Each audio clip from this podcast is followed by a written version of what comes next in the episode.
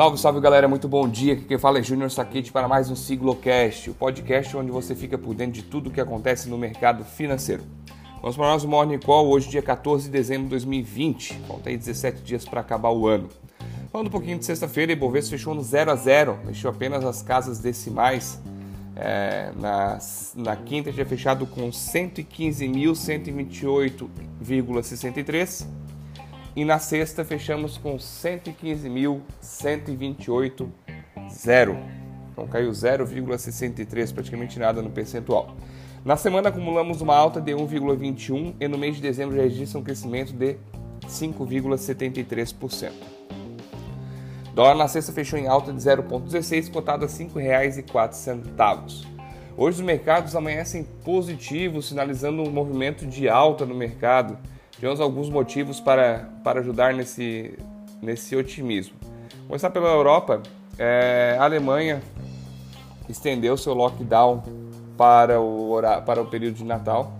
Então lá o Natal vai ter no máximo 5 pessoas, se eu não me engano e tudo a fim de reduzir a, o contágio do coronavírus. Mas essa notícia ruim não foi suficiente para apagar a, as notícias boas. A Boris Johnson, primeiro-ministro do Reino Unido, e Ursula von der Leyen, que é a presidente da, do, da União Europeia, decidiram prorrogar os prazos para a negociação do Brexit, lembrando que acabaria agora dia 31 de dezembro como não chegaram no acordo ainda, decidiram prorrogar. Isso aí já faz um ano, quase um ano que está rolando, vai dar um ano aí em dezembro, no dia 31. Mas não chegaram ainda a um comum acordo entre eles. Então essa prorrogação por lá trouxe ânimo no mercado. No sábado, a FDA, a Anvisa americana, aprovou a vacinação com a vacina Pfizer, a Pfizer BioNTech.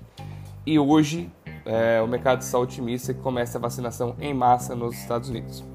Também por lá, algo que anima, é um grupo bipartidário de parlamentares sinalizou um projeto de 908 bilhões de dólares para o pacote estímulo. Semelhante, eu acho que aquele que já tinha falado semana passada, os 908. E eles pretendem enviar ao Congresso, embora não tenham a garantia de aprovação.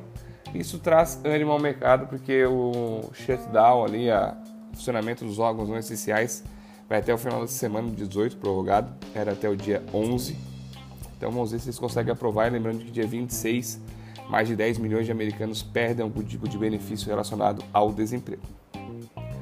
Hoje sai a, o IBCBR no Brasil aqui às 9. O IBCBR é a prévia do PIB e a expectativa é de uma alta de 1,05 na comparação mensal e uma queda de 2% na base anual. Vamos ver se viemos em expectativa com a Bloomberg. No mercado asiático fechou sem direção definida, Xangai subiu 0,66, Tóquio 0,30, Hong Kong caiu 0,44 e Coreia do Sul recuou 0,28.